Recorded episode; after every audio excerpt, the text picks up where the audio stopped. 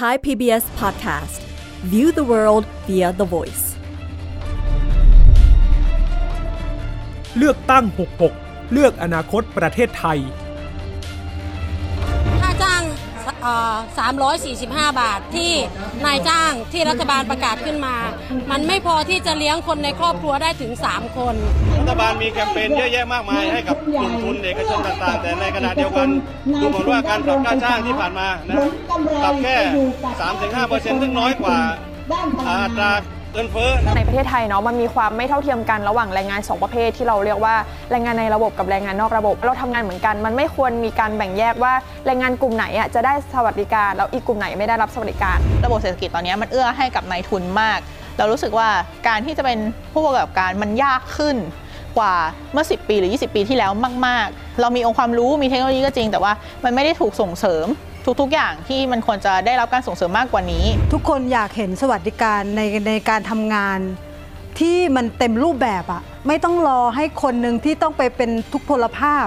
แล้วก็ต้องไปเรียกร้องกับหน่วยงานที่ต้องมารับผิดชอบอะสาภาพแรงงานที่เกิดขึ้นทุกวันนี้เนี่ยมีจำนวนน้อยมาก มันทำให้อำนาจการต่อรองของผู้ใช้แรงงานเนี่ยไม่มีเลย จึงมองไม่เห็นอนาคตของผู้ใช้แรงงานที่มันจะมีความมั่นคง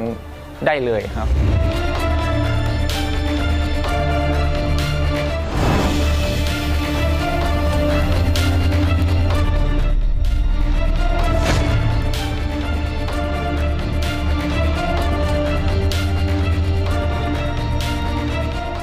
ดีครับ สวัสดีค่ะ ต้อนรับเข้าสู่เลือกตั้ง 66 เลือกอนาคตประเทศไทยครับ เวทีสื่อสารแง่มุมการเมือง ติดอาวุธไปพร้อมกันให้รู้เท่าทันพักการเมืองก่อนการเลือกตั้งนะครับ วันนี้อยู่กับผมอุรชัยสอนแก้ว และคุณวิภาพรวัฒนวิทย์ครับค่ะและเดี๋ยวอีกสักครู่จะได้พบกับคุณบุษรินที่วันนี้เราจะชวนวิเคราะห์กันถึงประเด็น 1 พฤษภาคม แน่นอนทราบกันดี นี่คือวันแรงงานสากลอืมบางท่านอาจจะเรียกว่านี่คือวันแรงงานแห่งชาติครับแต่อย่างไรวันนี้ก็เป็นวันที่เราจะได้เห็นภาพคุ้นตากันนะคะครับผู้นำแรงงานพี่น้องแรงงาน หรือว่ากลุ่มคนทำงานหลากหลายกลุ่มเลยค่ะ ทุกวันเมเดย์หรือว่าวันที่ 1 พฤษภาคมก็จะออกมาเคลื่อนื่อนไหวเพื่อเรียกร้องสิทธิแรงงาน มันไม่ใช่เฉพาะเรื่องค่าแรงขั้นต่ำเท่านั้นนะคะ แต่ว่าวันนี้แรงงานเรียกร้องว่าให้มีสวัสดิการ ที่จะทำให้แรงงานคนหนึ่ง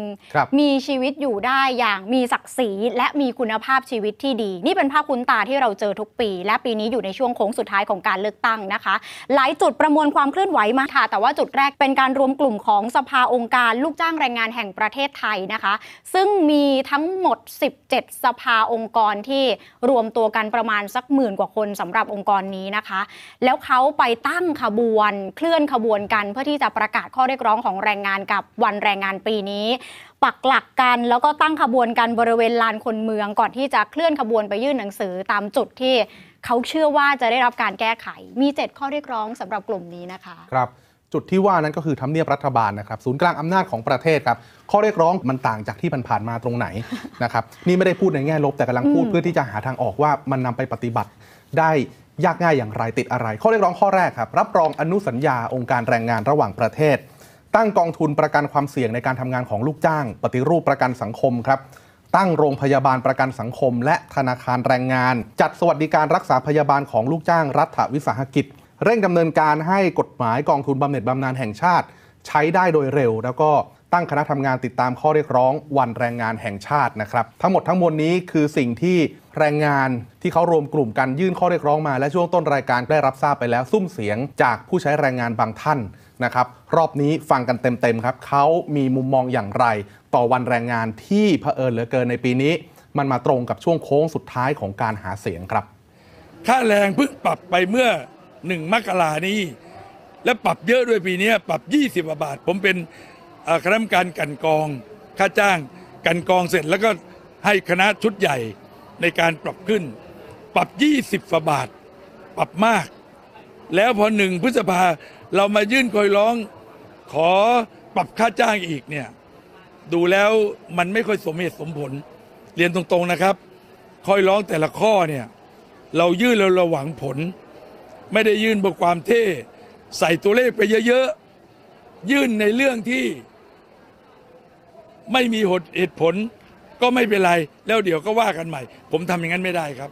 คุณชินโชตที่คุณได้ฟังเสียงเนี่ยนะคะ เป็นประธานจัดงานวันแรงงานแห่งชาติ ปีนี้ ซึ่งแต่ละปีประธานจัดงานก็จะเวียนกันไปครับแต่ว่าอีกด้านหนึ่งก็ยังมีความเคลื่อนไหวอีกจุดหนึ่งนะคะ เป็นเครือข่ายแรงงานเพื่อสิทธิประชาชน กลุ่มนี้ไปรวมตัวกันที่บริเวณด้านหน้าบ้านพิษณุโลกเขตดุสิตแล้วก็เคลื่อนขบวนไปจุดใหญ่เหมือนกันค่ะศูนย์กลางอำนาจทำเนียบรัฐบาลนะคะ ข้อเรียกร้องกลุ่มนี้มี 4 ข้อหลักๆ ด้วยกัน ครับเขาไปยื่นกับรัฐบาล แล้วเขาก็ยังสื่อสารไปถึงพักการเมือง ที่จะเข้ามาเป็นรัฐบาลในอนาคตนะครับหนึ่งใน 4 ข้อเรียกร้องอย่างเช่น ข้อเรียกร้องเกี่ยวกับการปรับขึ้นค่าแรงขั้นต่ำครับเขาขอให้อยู่ระหว่าง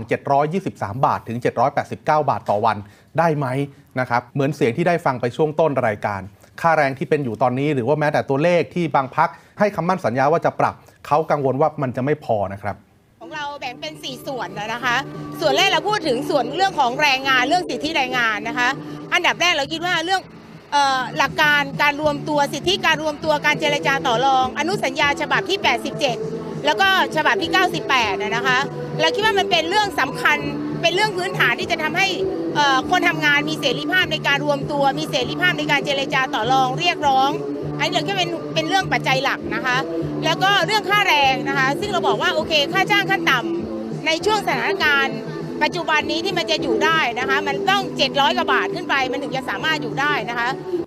เขาประมวลจากชีวิตเขาค่ะนะครับการใช้ชีวิตค่าครองชีพต่างๆ เขาประมวลมาว่าเขาต้องการค่าแรงวันละเท่าไหร่มันถึงจะอยู่ได้นะครับเพียงแต่ว่าแน่นอนแหละพักการเมืองที่รับไปเป็นนโยบาย จะขยับขึ้นได้มากแค่ไหนเป็นขั้นบันไดเป็นขั้นแบบไหนก็แล้วแต่นะครับ วันนี้ยังมีกิจกรรมต่อเนื่องนะครับ เย็นนี้เครือข่ายแรงงานเพื่อสิทธิประชาชน จะไปร่วมกับเครือข่ายคนทำงานหลากหลายอาชีพ บริเวณแยกราชประสงค์ครับก็คาดการณ์ว่าจะมีตัวแทนพักการเมืองเข้าไปร่วมรับฟังข้อเรียกร้องของแรงงานด้วยนะครับ ซึ่งวันแรงงานนี้อย่างที่บอกครับมันมาตรงกับช่วงหาเสียงพอดี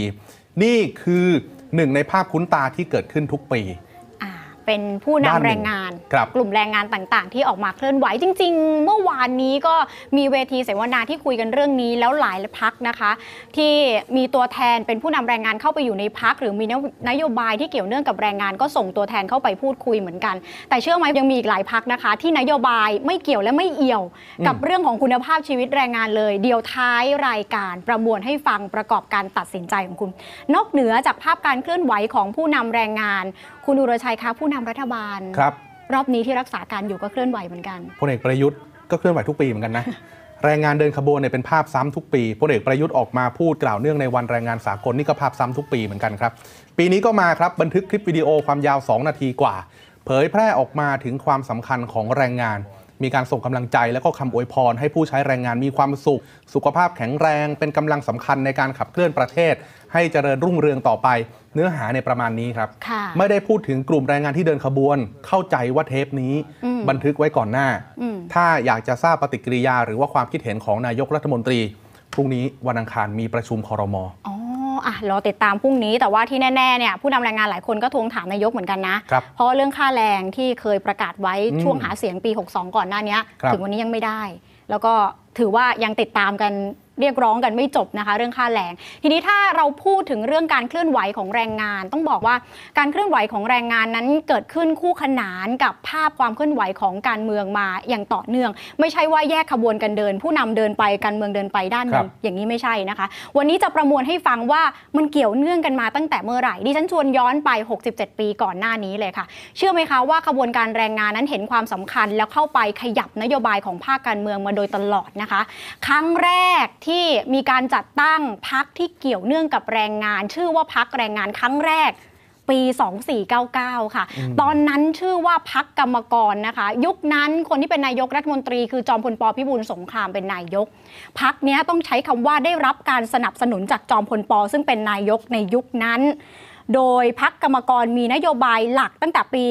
2499 เนี่ยนะคะ 4 นโยบายหลักลองฟังคร่าวๆ 1. สนับสนุนการออกกฎหมายคุ้มครองแรงงาน ที่มีผู้แทนมีนายจ้างมีรัฐ 3 ฝ่ายเนี่ยค่ะเข้าไปนั่งประชุมพิจารณาออกกฎหมายร่วมกัน ซึ่งที่ผ่านมาก่อนหน้านั้นรัฐ ทำแต่ฝ่ายเดียวครับสองคือมีนโยบายให้รัฐบาลดำเนินการค้ากับทุกประเทศ เพราะว่าตอนนั้นสงครามเย็น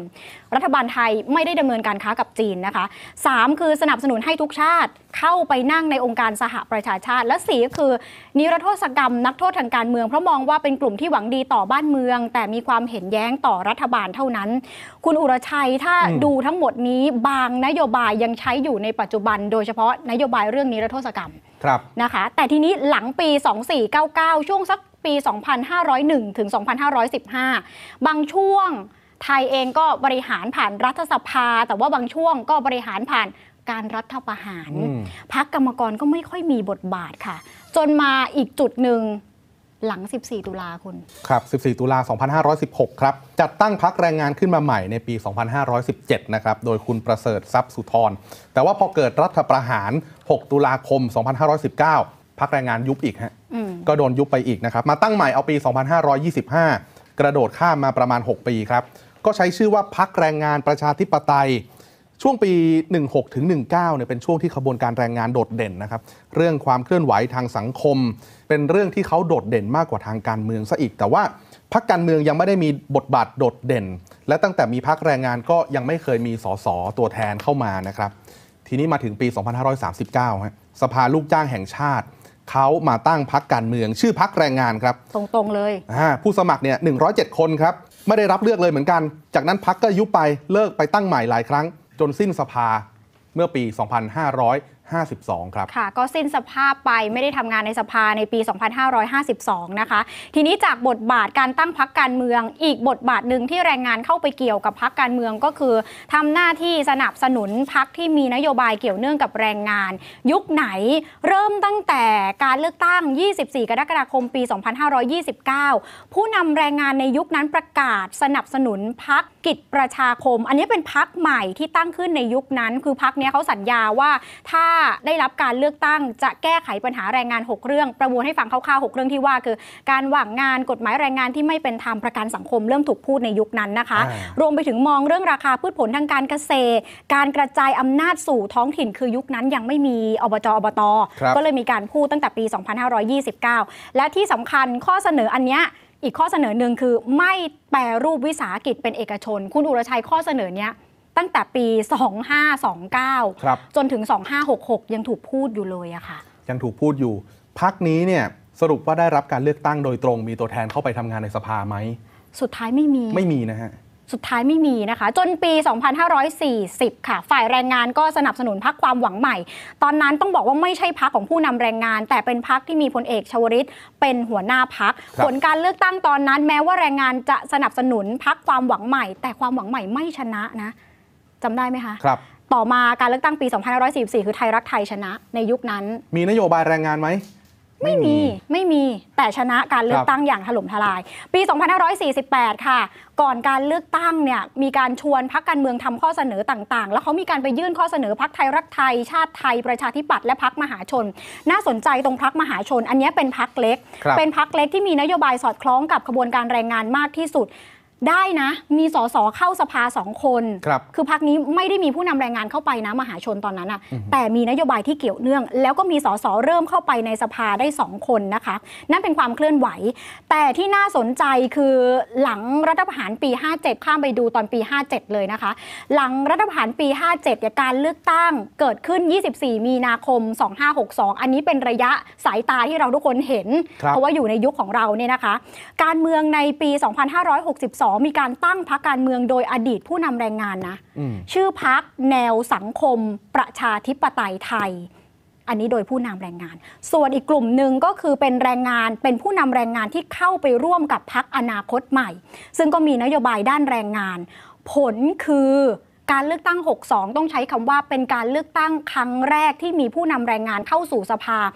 มากที่สุดในประวัติศาสตร์การเคลื่อนไหวของแรงงานไทยกับการเมือง 4 คน 4 คนตอนนั้นครับจากอนาคตใหม่นะคะ แล้วก็มีการเคลื่อนไหวมาจนถึงปัจจุบัน เดี๋ยวอีกสักครู่หนึ่งจะวิเคราะห์ให้ฟังว่าปัจจุบันมีพักอะไรเกิดขึ้นมาใหม่บ้าง แต่มุมหนึงค่ะการศึกษางานวิจัยจากอาจารย์เล็ก รองศาสตราจารย์ ดรนภาพรอติวานิชยพงศ์ท่านเป็นอาจารย์วิทยาลัย พัฒนศาสตร์ป่วยอึ้งภากร มหาวิทยาลัยธรรมศาสตร์ อาจารย์มองว่าขบวนการแรงงานไทยมีอยู่ 3 ลักษณะ ตั้งแต่ก่อนรัฐธรรมนูญปี 40 จนถึงปัจจุบันค่ะ ขบวนการแรงงานกับพรรคการเมือง มันมีความสัมพันธ์ใน 3 ลักษณะ ลักษณะที่ 1 คือแรงงานตั้งพรรคการเมืองเอง แต่ยังไม่ประสบความสำเร็จในการได้รับเลือกตั้ง เพราะไม่มีสสเลย ลักษณะที่สองสนับสนุนพรรคการเมืองอื่นที่มีนโยบายแรงงาน อันนี้เริ่มจะ ประสบความสำเร็จเห็นชัดบ้างก็ในการเลือกตั้งครั้งล่าสุดที่ผ่านมานะคะที่มีอดีตผู้นำแรงงานได้เป็นสสนะคะลักษณะที่สามเป็นเรื่องที่ขบวนการแรงงานเนี่ยขับเคลื่อนนโยบายแรงงานนะคะผ่านพรรคการเมืองทุกพรรคทั้งก่อนและหลังการเลือกตั้งนะคะ แต่ว่ามันก็คือไม่ได้เข้าไปในสนับสนุนในพรรคใดพรรคหนึ่ง กลุ่มหนึ่งไปอยู่กับพรรคฝ่ายค้านอีกกลุ่มหนึ่งอยู่กับฝ่ายรัฐบาลนะคะ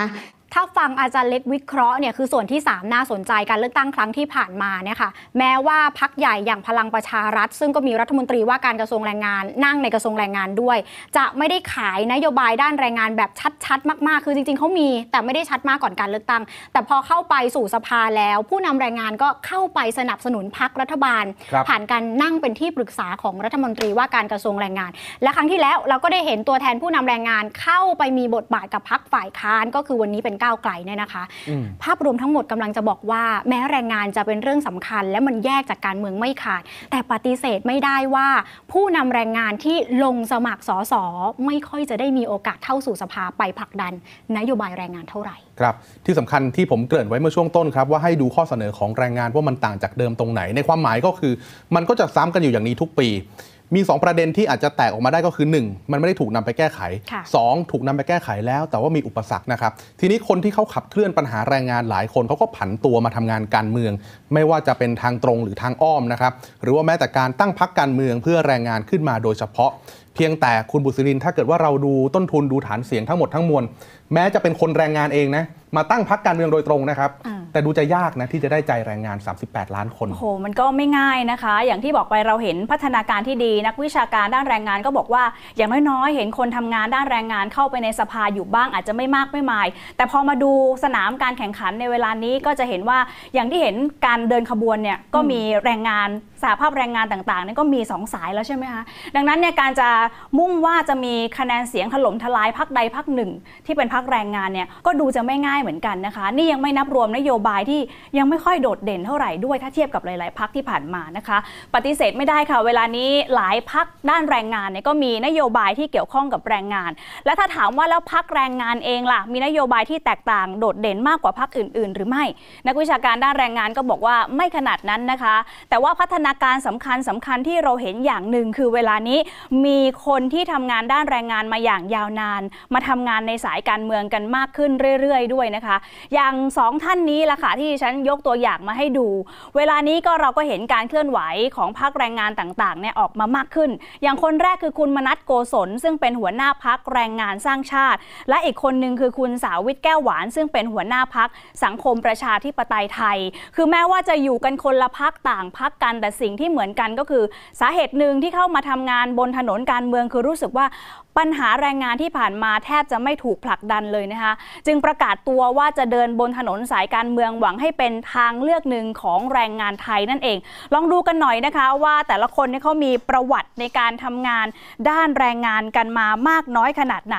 อย่างคุณมนัทโกศลก็เป็นอดีตประธานสภาองค์กรลูกจ้าง อดีตตัวแทนของภาคแรงงานที่เข้ามามีบทบาทกับกลไกของไตรภาคีของกระทรวงแรงงาน ในหลายยุคหลายรัฐบาลเลยค่ะ มีประสบการณ์ในการการทำงานด้านแรงงานเนี่ยก็ไม่น้อยกว่า 40 ปีนะคะ วันนี้เข้าสู่ถนนทางด้านการเมือง ประกาศตัวว่าจะเป็นพักทางเลือก ที่รู้และเข้าใจปัญหาแรงงานอย่างแท้จริง โดยมีความหวังเล็กๆค่ะว่าน่าจะมีโอกาสได้เข้าไปทำหน้าที่เพื่อพี่น้องแรงงานในสภาด้วย ลองฟังมุมมองของคุณมนัทดูค่ะ ในอนาคตนะครับหลังเลือกตั้งไปแล้วจะได้ไม่ได้อีกประเด็นหนึ่งพรรคแรงงานสร้างชาติก็จะเป็นสถาบันทางการเมืองให้กับพี่น้องประชาชน จะได้ร่วมรัฐบาลหรือไม่ได้ร่วมรัฐบาล เราก็ทำงานเหมือนกับผมเป็นผู้นำแรงงานมา 43 ปี ผมแก้ไขกฎหมายคุ้มครองแรงงานเรื่อง 400 วันนะครับ ผมก็แก้ประกันสังคมผมก็เข้าไปแก้ไปผลักดันในเรื่องของส่งเสริมสุขภาพ อันนี้ก็เป็นสิ่งที่เราทำมาก่อนก่อนที่จะตั้งพรรคแรงงานสร้างชาติ เพราะเราทำมาแล้ว 43 ปีทำแล้วมันไม่มันไม่ได้ดังใจ รัฐบาลมาจะเป็นภาชิตวิปไตยรัฐประหารมาก็ทำไม่ได้ดังใจเรา ตอนนี้พรรคแรงงานสร้างชาติเกิดแล้ว พร้อมที่จะต่อสู้เคียงบ่าเคียงไหลกับพี่น้องแรงงานทุกสาขาอาชีพ ส่วนอีกคนนึงนะคะ คุณสาวิตแก้วหวานแน่นอนคนนี้นะคะ ในแวดวงแรงงานเนี่ยแทบจะไม่มีใครไม่รู้จัก เพราะว่าตลอดช่วงกว่า 40 ปีที่ผ่านมาเรียกว่ามีบทบาทในการเคลื่อนไหวกับภาคประชาชนหลาย ๆ เรื่อง ส่วนในทางการเมืองก็เคยเคลื่อนไหวร่วมกับกลุ่มพันธมิตร ทางฝั่งของแรงงานเอง คุณสาวิตเองก็เป็นสหภาพการรถไฟ เป็นเลขาธิการสมาพันธ์ แรงงานรัฐวิสาหกิจสัมพันธ์ แล้วก็เป็นประธานคณะกรรมการสมานฉันท์แรงงานไทยด้วยนะคะเขาบอกกับทีมข่าวแบบนี้ค่ะว่าที่ผ่านมาเนี่ยไม่มีรัฐบาลไหนเลยที่แก้ปัญหาเรื่องแรงงานอย่างจริงจัง ถึงขั้นส่งเสียงเรียกร้องไปตั้งมากตั้งหมายก็ไม่มีเรื่องไหนขยับ ก็เลยตัดสินใจมาตั้งพักเลยนะคะ แล้วก็หวังว่าจะได้รับโอกาสจากพี่น้องแรงงานให้เข้าไปเป็นปากเป็นเสียงในสภา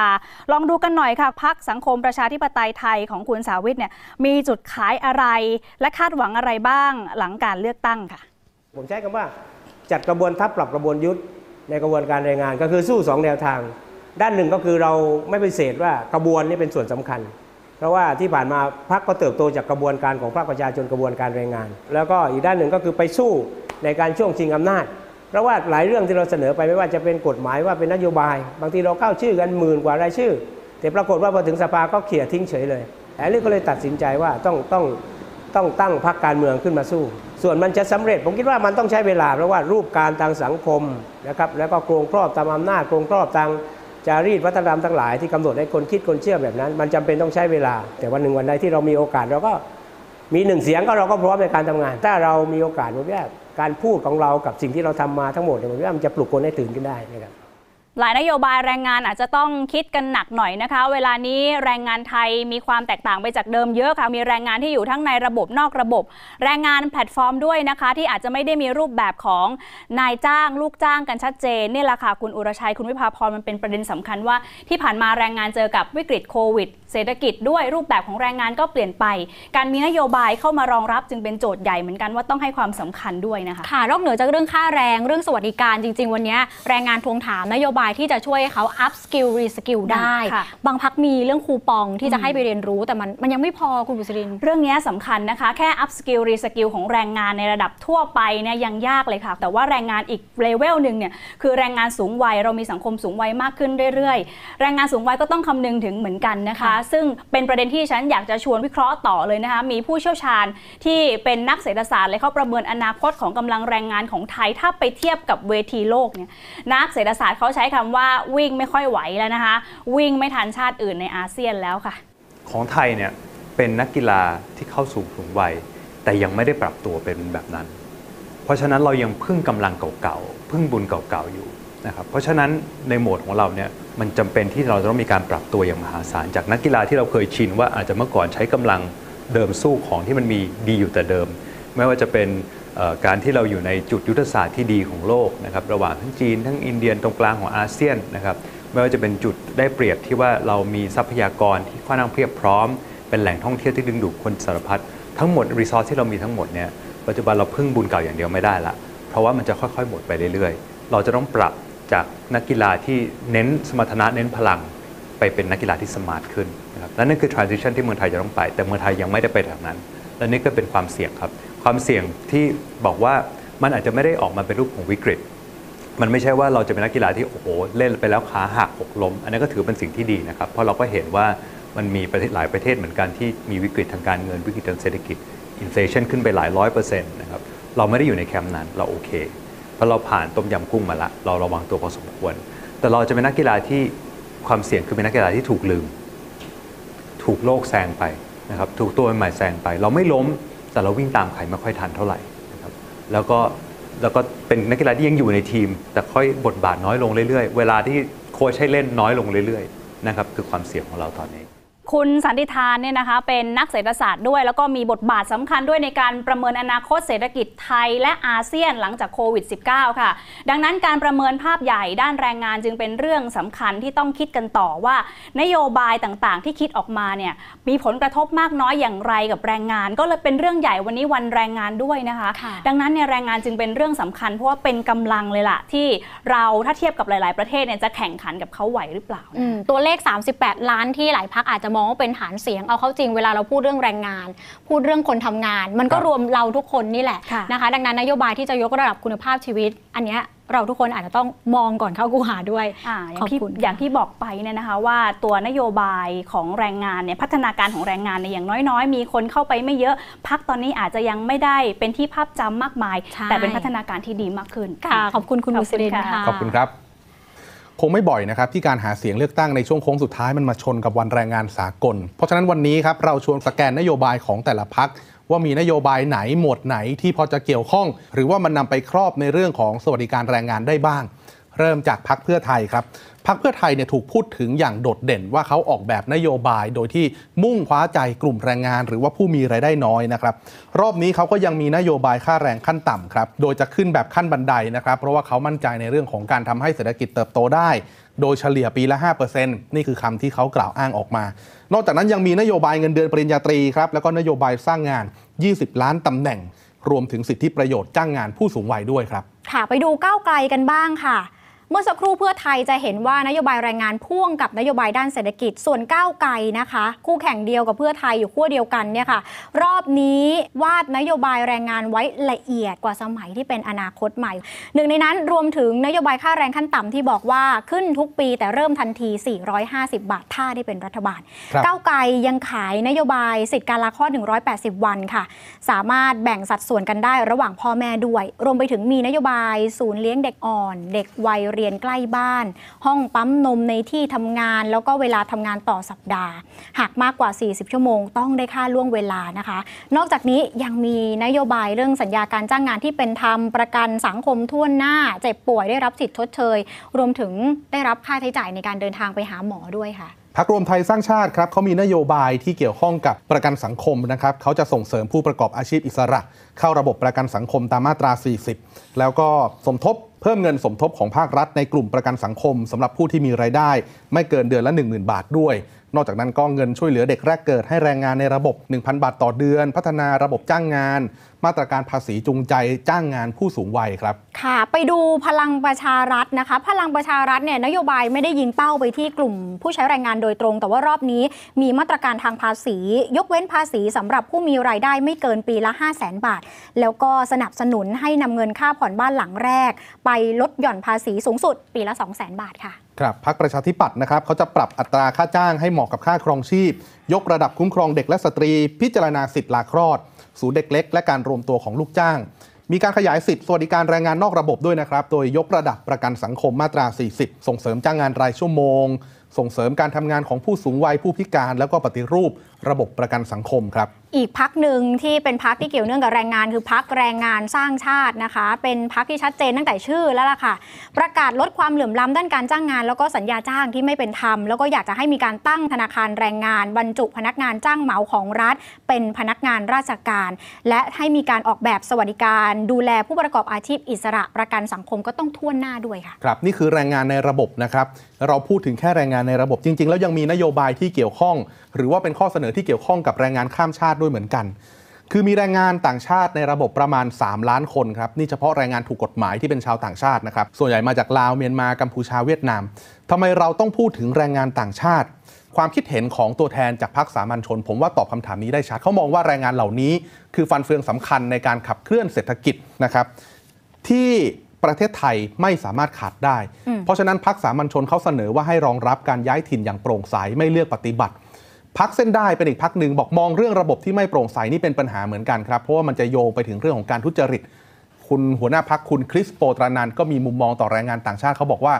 แรงงานต่างชาติอาจจะเป็นอนาคตของประเทศที่กำลังเข้าสู่สังคมสูงวัยก็ได้ค่ะต้องมีนโยบายออกมาครอบหน่อยแม้ว่าคนกลุ่มนี้จะไม่มีสิทธิ์เลือกตั้งนะครับอืมจะเห็นว่าพักที่พูดถึงนโยบายเกี่ยวเนื่องกับแรงงานข้ามชาติเยอะๆ จะเป็นพักเล็กแล้วก็พักที่ตั้งขึ้นใหม่นะคะอืมแต่ยังไม่เห็นนโยบายจากพักใหญ่ๆที่พูดไปถึงแรงงานข้ามชาติ อาจจะเพราะกลุ่มนี้ไม่ใช่ฐานเสียงที่มีสิทธิ์เลือกตั้งหรือไม่ครับดิฉันทิ้งท้ายด้วยประสบการณ์หนึ่งที่ได้รับฟังมาจากเครือข่ายแรงงานข้ามชาติที่เขาทำงานกับกลุ่มนี้ เขาบอกว่ามีแรงงานข้ามชาติไปบอกนายจ้างคนไทยว่าช่วยเลือกตั้งแทนผมหน่อยโอ้มันมันซึ้งเหมือนกันนะคะ เขาไม่มีสิทธิ์เลือกตั้งแต่อยากจะมีนโยบายและอยากจะอยู่ได้อย่างสมศักดิ์ศรีในเมืองไทย เพราะก็ครับถือเป็นหนึ่งฟันเฟืองในการพัฒนาเศรษฐกิจทำงานแลกเงินอืมเป็นฟันเฟืองของเศรษฐกิจนี่คือโจทย์ที่ทิ้งท้ายไว้ครับ วันนี้หมดเวลาของรายการครับ พวกเราทุกคนลาไปก่อนสวัสดีครับ สวัสดีค่ะ เลือกตั้ง 66 เลือกอนาคตประเทศไทย ติดตามความเคลื่อนไหวก่อนถึงวันตัดสินใจกำหนดอนาคตประเทศ ที่เว็บไซต์และแอปพลิเคชันไทย PBS Podcast